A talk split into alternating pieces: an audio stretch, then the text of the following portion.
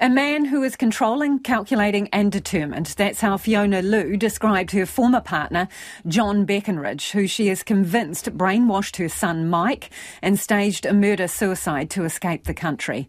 John Beckenridge and his 11 year old stepson disappeared in March 2015, and later his car was found at the bottom of a cliff in the Catlins, but no bodies were found. The coroner's hearing is to establish whether the pair are dead or missing, and it heard its final evidence today. Anna Sargent was in court. In a statement read to the hearing by the lawyer assisting the coroner, Rebecca Jordan, Mike's mother, Fiona Lu, says she believes the night before her son disappeared eight years ago, he knew he was leaving her.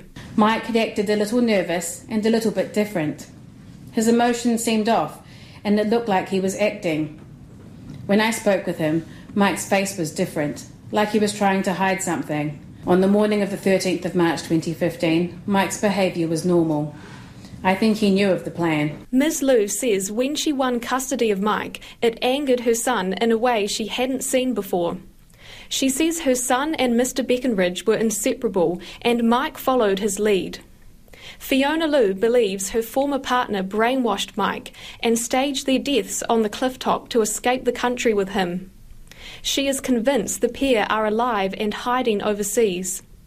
In her statement, Ms. Lu spoke of John's final text messages. John included messages to me in that final batch. In his messages, John referred to Mike, saying, No going back. I believe Mike said that, as it is what they were both thinking. They had made it that far, and there was no going back. However, the police view is that Mr. Beckenridge lacked the ability, both the planning and the access to money, to successfully fake a murder suicide, and he and Mike are dead. Sergeant Dave Canelli told the hearing the police found no evidence the clifftop scene was a staged event, and evidence points to them being in the car when it went over the cliff. Fiona Lu says her former partner was not suicidal. She says Mr. Beckenridge wanted her to suffer, but not by ending his and Mike's life, just by removing Mike from her life. If John wanted to die, it didn't need to be complicated.